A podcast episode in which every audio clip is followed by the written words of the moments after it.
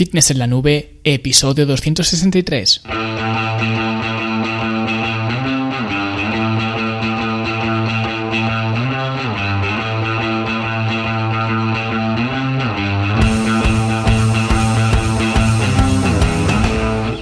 Bienvenidos a todos un viernes más aquí a vuestro podcast, a Fitness en la Nube, donde hablamos de fitness, de nutrición, de entrenamiento y donde cada viernes, cada semana os traigo las técnicas, consejos, estrategias, trucos y como queráis llamar para que construyáis un mejor físico tengáis un estilo de vida más activo y más saludable. Hoy voy a hablar de algo que me parece muy interesante porque aunque vamos a hablar de ejercicios, el tema de fondo, el trasfondo que, que va a haber en este episodio es la evolución, la evolución mía concretamente y cómo he pasado de recomendar ciertos ejercicios a mis clientes y por supuesto también de hacerlos yo mismo, a no solo no recomendarlos, sino considerar que tienen más desventajas que ventajas. Por eso el tema de fondo es la evolución, la formación, el pensar por uno mismo, que es un poco lo que siempre trato de exponer en estos episodios, que penséis por vosotros mismos y bueno, yo lo hice y llegué pues a las siguientes conclusiones con respecto a estos ejercicios, así que si queréis ver por qué antes recomendaba unos ejercicios y ya no lo hago, pues quedaos al otro lado porque empezamos. Y bueno, antes de seguir, o más bien de empezar, como siempre, pues una mención rápida a la Academia de Fitness en la Nube, la Academia para verte mejor, sentirte mejor y rendir mejor, donde encontraréis cursos, talleres, entrenamientos y todo lo necesario para que mejoréis vuestro cuerpo, vuestra condición física y por supuesto vuestra salud, que a fin de cuentas pues es lo más importante. Y atención porque esta semana hemos terminado el curso de nutrición aplicada, un curso que os ha encantado, de hecho me ha parecido increíble porque no sabía yo que iba a tener tantas felicitaciones, por así decirlo, especialmente por el desayuno de los campeones que vimos en la, en la clase número 2, me parece que fue, en la clase de los desayunos, que tendré como 10 tickets de soporte más o menos, que no son tickets de soporte, que son simplemente alumnos que abren un ticket de soporte para darme las gracias o simplemente diciéndome que han probado el desayuno de los campeones y que se han quedado flipando, ¿vale? Más luego algún cliente también de coaching me lo ha comentado, algunos comentarios en la misma clase, o sea que os ha encantado y me alegro muchísimo que, haya sido así. De hecho, este curso quiero que sea un curso básico en la academia, como ya os, os, comenté hace, hace un tiempo, y a partir de aquí, pues una vez que ya hemos finalizado este curso, pues se vienen varias actualizaciones en la academia utilizando este curso como pieza central, por así decirlo. Y ya veréis que va a haber muchas novedades que espero que, que os gusten, claro. Pero de momento eso, que tenéis pues la última clase de este curso, que son simplemente pues unas notas finales, aclaratorias y sobre todo es para que veáis que este plan funciona. Así que si queréis comprobar por vosotros mismos si este plan funciona o no funciona, solo tenéis que ir a fitnessenlanube.com. Y ahora sí vamos a ver los ejercicios que antes recomendaba y ahora no, que básicamente son ejercicios que la mayoría de la gente conoce porque son muy utilizados en los gimnasios, es decir, que no son ejercicios eh, raros ni exóticos ni mucho menos, sino que son bastante comunes y por eso lo voy a hacer en formato audio, porque entiendo que al menos la mayoría de la gente que haya estado en un gimnasio alguna vez sabrá a qué ejercicios me estoy refiriendo, solamente por el nombre, ¿vale? Sin ahondar un poco más. Sin embargo, si hay alguien que no le queda claro o que quiere una explicación más visual, pues podéis dejar un comentario abajo, ya sea en, en iBox, si es que me estáis escuchando en, en iBox, obviamente, o en mi web, si vais a fitnessenlanube.com barra 263, eh, ¿vale? 263, que es el episodio que estoy grabando ahora mismo, y abajo del todo dejáis un comentario y me pedís que os haga un vídeo de este podcast, digamos, para que lo podáis entender mejor, para, para que os explique de forma visual los ejercicios y, y demás y entendáis mejor los argumentos que voy a dar, pues me lo pedís, ¿vale? Y si veo que hay cierto interés por ese vídeo, pues lo hago sin ningún problema y lo subo a YouTube completamente gratis para que lo veáis todos y ya está. Pero bueno, en principio, como son ejercicios muy conocidos, Entiendo que por audio, aunque no es lo mejor, pero espero que se entienda medianamente bien. Pero si no, ya lo sabéis, decídmelo abajo en los comentarios y os lo explico de la mejor forma posible, porque yo lo que quiero es que se entienda, que lleguéis al final de este episodio y entendáis los argumentos que os he dado, porque si no los entendéis, pues mm, vaya gracia, ¿para qué estoy haciendo yo esto, no? Entonces voy a empezar con un ejercicio que antes usaba bastante, que es el remo al mentón o el remo vertical. Realmente tiene estas dos nomenclaturas. Yo solía utilizar la nomenclatura de remo vertical, ahora veremos por qué, ¿Vale? Pero bueno, básicamente o esencialmente es el mismo ejercicio, ¿no? Y aquí básicamente hay dos enfoques. Un enfoque de este ejercicio que es hacerlo con barra, normalmente una barra Z, una barra pues curvada, y con las manos muy juntas, de forma que al subir la barra a la barbilla los codos queden muy por encima de las manos. Y yo siempre he estado en contra de, este ejercicio, digamos, porque esto provoca una rotación interna totalmente innecesaria y potencialmente lesiva cuando aplicamos mucha carga. Por tanto, yo siempre he preferido hacer este ejercicio o bien con mancuernas o bien con una barra recta, pero con las manos abiertas o bien a la anchura de los hombros o quizás un pelín más, pero más o menos a esa altura, y solamente subir con las manos a la altura del pecho, no subir hasta la barbilla. Por eso decía que realmente era un remo vertical, no un remo al mentón, porque yo a la barbilla no, no llegaba. Y esto era un poco la técnica que yo utilizaba y que recomendaba porque es mucho menos eh, lesivo el ejercicio y me parecía un buen ejercicio para trabajar tanto la cara posterior del deltoides como la cara lateral y los trapecios. Y era digamos, un buen todo en uno. El problema es que lo que yo no me daba cuenta era que, para empezar, son tres músculos que tienen capacidades diferentes, con lo cual con la misma carga trabajar los tres es complicado, además que tienen patrones de, movimiento diferentes, porque además siempre va a haber uno que trabaje mucho y otro, y otro u otros que trabajen poco o no trabajen nada, ¿no? Pero es que además el principal problema que tiene es que el remo al mentón básicamente es una elevación lateral modificada. Y podéis comprobarlo vosotros mismos. Si os colocáis de pie con los brazos a vuestros costados en posición natural, relajada, digamos, y ponéis los brazos en cruz, como si hicierais una elevación lateral, que básicamente pues las elevaciones laterales es colocar los brazos en cruz, que técnicamente sería una abducción, pero bueno, yo no quiero decirlo de forma muy técnica, solo quiero que me entendáis, ¿vale? Que sepáis lo que quiero decir. Y si hacéis eso, eso es una elevación lateral y todo el mundo lo sabe. Ahora, si mientras estamos con los brazos en cruz flexionamos el codo de tal forma que el puño apunte hacia adelante y el codo apunte hacia atrás, ¿vale? Como si fueres a dar un puñetazo, pues eso prácticamente es la misma posición de un remo al mentón o de un remo vertical. ¿Vale? Cuando llevamos o bien las mancuernas o la barra o lo que sea, lo llevamos a la altura del pecho. ¿Vale? El puño estaría un poquito más mirando hacia abajo, no tan de frente, pero ya me entendéis que prácticamente es la misma posición. Por tanto, el remo al mentón es una elevación lateral modificada con la peculiaridad de que en una elevación lateral la palanca mecánica es todo el brazo, desde el hombro, que sería pues el eje, ¿vale? El punto pivote, hasta la mano, que es donde tendríamos la, mancuerna o la kettlebell o, lo que sea, ¿no? O incluso si trabajamos con banda elástica o lo que sea. Sin embargo, cuando flexionas el codo, la palanca mecánica ya no es todo el brazo.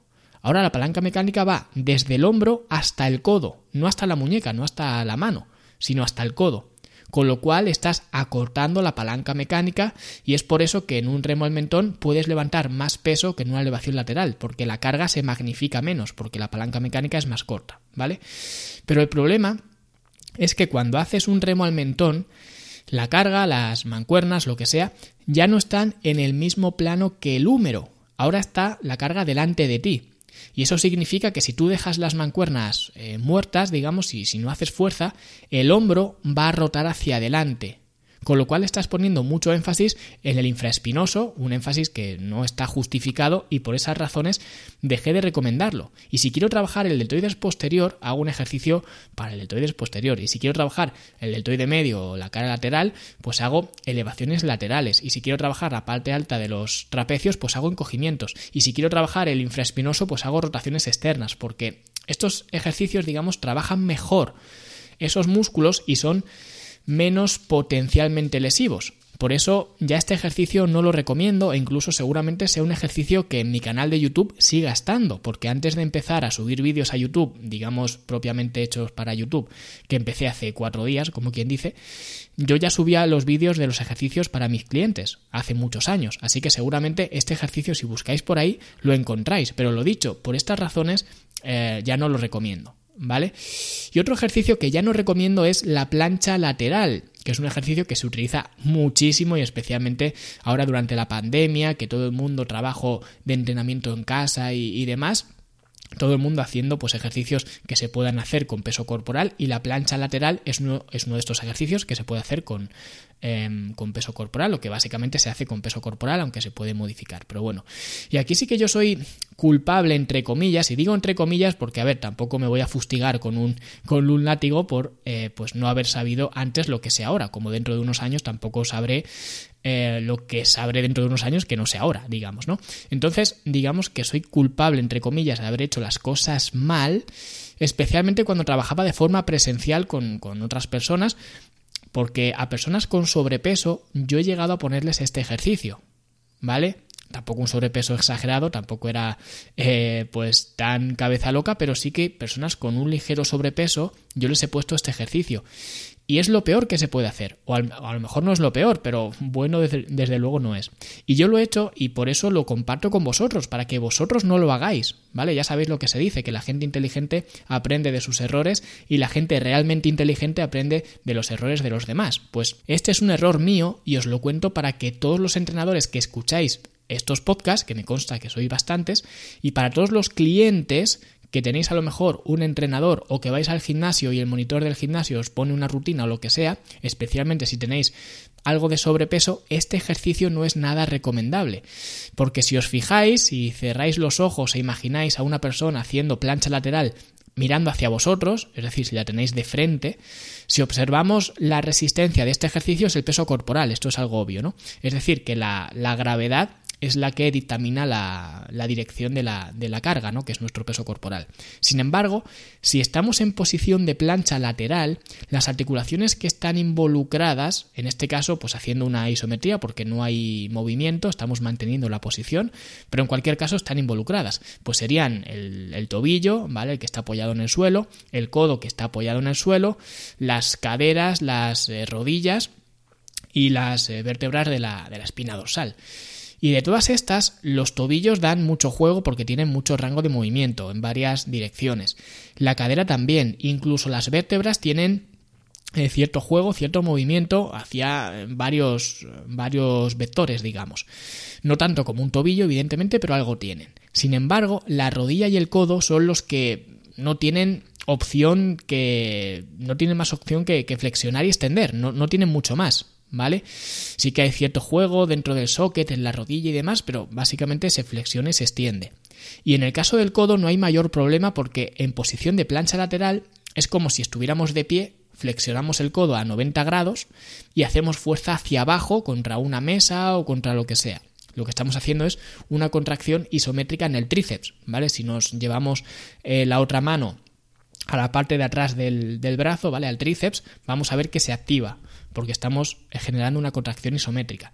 Pero básicamente lo que quiero decir es que el plano en el que se mueve esta articulación en la plancha lateral es el correcto, ¿vale? Con lo cual no había problema.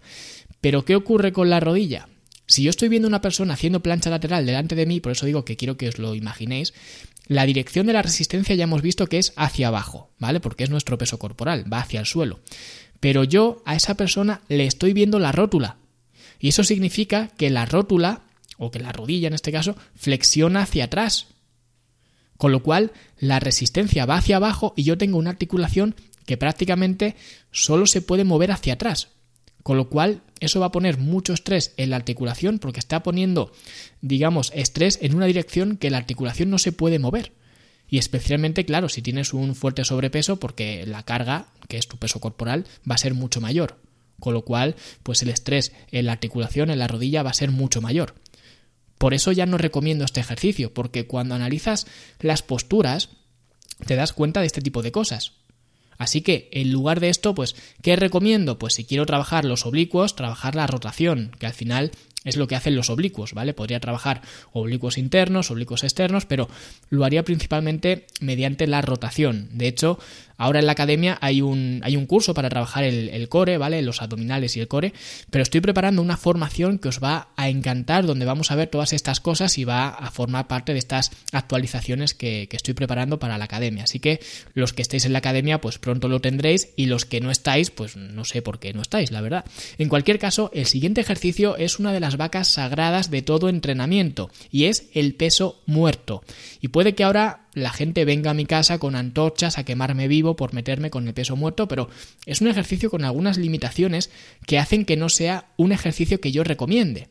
Y eso que yo lo he hecho muchísimo hace muchísimos años. Pero es lo que digo, se estudia, se aprende y se cambia, ¿vale? Y de hecho, no voy a explicar el por qué no recomiendo el peso muerto porque justo hace un par de días subí un vídeo a YouTube donde explicaba todo esto con pelos y señales, digamos. Así que si queréis saber todos los detalles de por qué no recomiendo el peso muerto, pues vais a mi canal Luis Carballo en YouTube y ahí pues el último vídeo, que seguramente pues sea el último vídeo que hay subido cuando vayáis, pues ese último vídeo es el vídeo donde explico estas razones eh, de por qué no recomiendo el peso muerto. ¿vale? Y en el mismo vídeo además os explico una alternativa que consigue solucionar todas estas limitaciones que tiene el, peso muerto, así que si queréis o tenéis curiosidad, pues vais ahí y lo, y lo veis, ¿vale?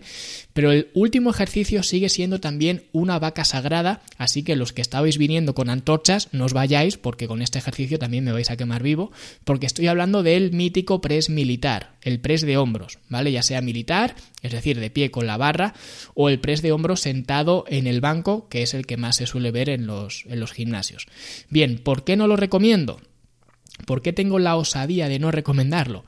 Porque aquí otra vez igual, es un ejercicio que yo he hecho muchísimo. De hecho, eh, lo he hecho mucho más que el peso muerto. A lo mejor peso muerto hace, no sé, ocho años o por ahí que, no lo hago, pero el press militar a lo mejor lo dejé de hacer hace cuatro años. O sea que lo he hecho bastante tiempo. ¿Y por qué no lo hago más? Bueno, pues el no hacerlo yo probablemente sea por la eficiencia o más bien por la falta de eficiencia que puede tener, ¿vale? Pero el dejar de recomendarlo es porque, para empezar, para ser un ejercicio tan recomendado en todos los gimnasios, todos los entrenadores, toda la gente que hace asesorías online, los youtubers, influencers, etc., y parece que nunca han entrenado a ninguna persona de a pie. Porque yo cuando entrenaba a personas presencialmente, y empezaron pues siendo simplemente amigos míos o mi novia, etc., y me di cuenta de que casi ninguno podía hacer un press militar bien hecho porque casi nadie tenía movilidad suficiente en los hombros, porque para hacer un press militar bien hecho, el peso tiene que acabar sobre tu cabeza. Es decir, que si te miran de perfil, tienes que ser una línea recta que vaya desde los tobillos hasta las manos que estarían por encima de tu cabeza. Pero ¿quién es capaz de hacer esto? Mm, hombre, pues mucha gente, tampoco es que es algo extraordinario. Pero ahora la otra pregunta, ¿quién no puede hacerlo? Pues también mucha gente. Y para toda esta gente, ya sin ahondar más eh, y decir más detalles, pues simplemente no sería un buen ejercicio. ¿Cómo saber si yo soy capaz de hacer esto o no lo soy? Muy sencillo. Colócate eh, de espaldas a una pared, ¿vale? Que la cabeza te toque con la pared, el culo también em, con la pared y también los, los talones, digamos, todo, que estés totalmente pegado a la pared.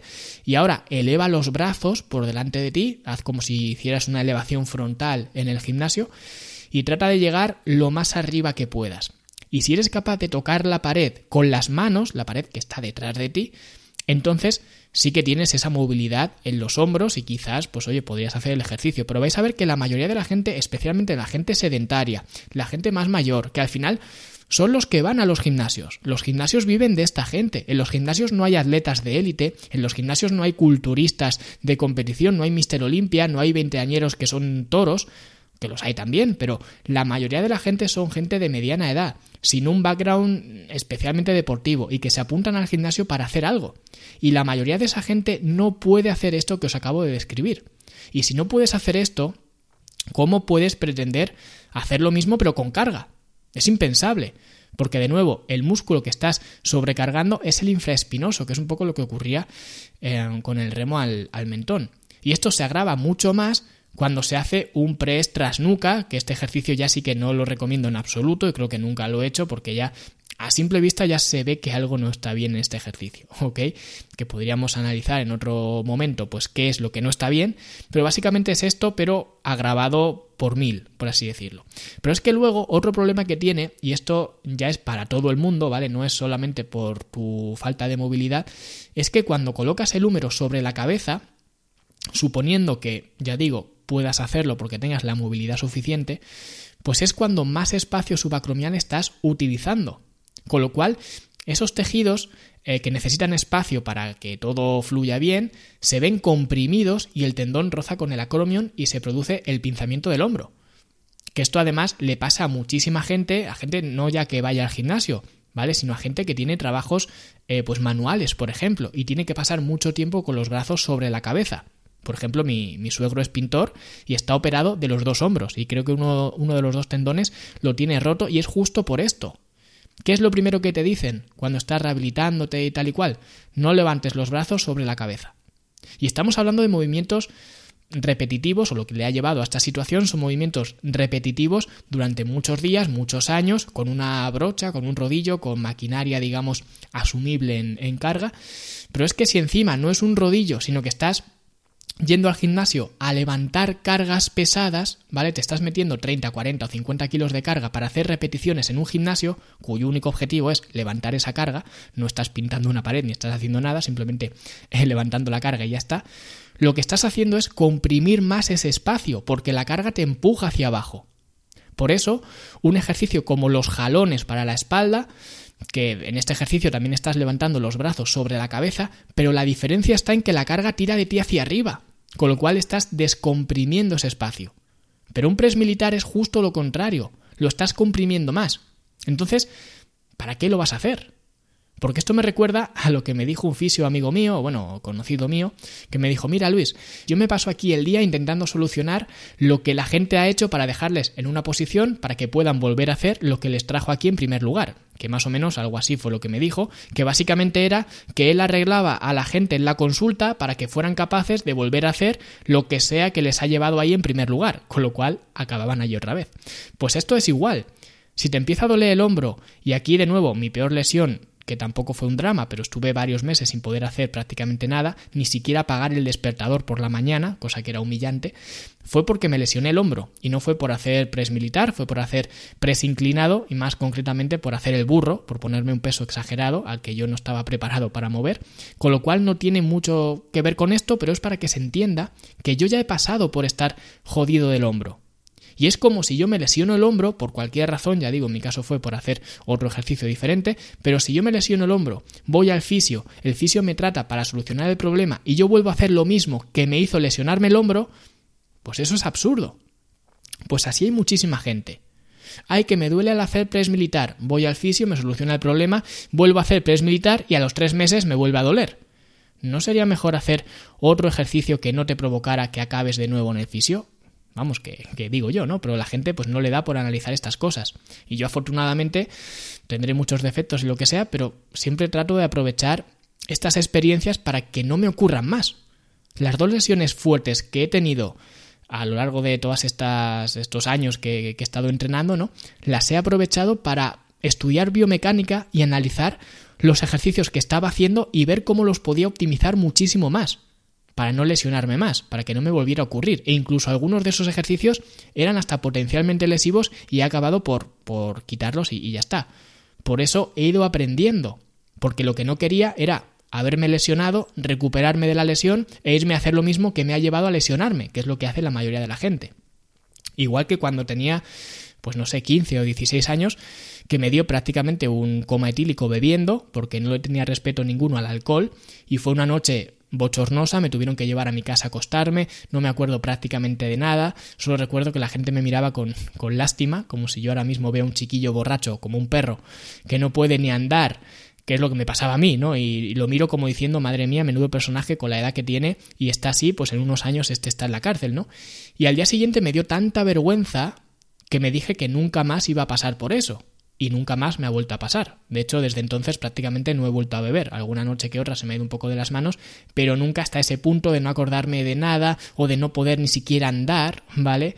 Y desde hace varios años es que ni siquiera bebo nunca, o sea que... Y esto lo cuento para que se vea que las experiencias malas, como ese momento de borrachera máxima o una lesión, se pueden aprovechar para aprender.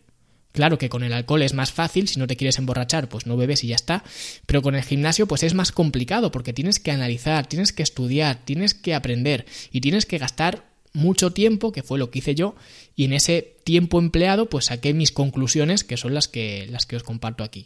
¿Vale? Sí que es verdad que, bueno, de vez en cuando sí que sigo recomendando el, el press de hombro con mancuernas y con, eh, digamos, los brazos en el plano escapular, es decir, no abiertos hacia afuera, sino cerrados, para que de esta forma tengamos algo más de espacio subacromial, y, y para enfatizar así el trabajo de la, de la cabeza frontal. ¿ok? Pero fuera de eso no es un ejercicio que yo recomiende. Y ya digo, cuando lo recomiendo, lo recomiendo realizado de esta forma.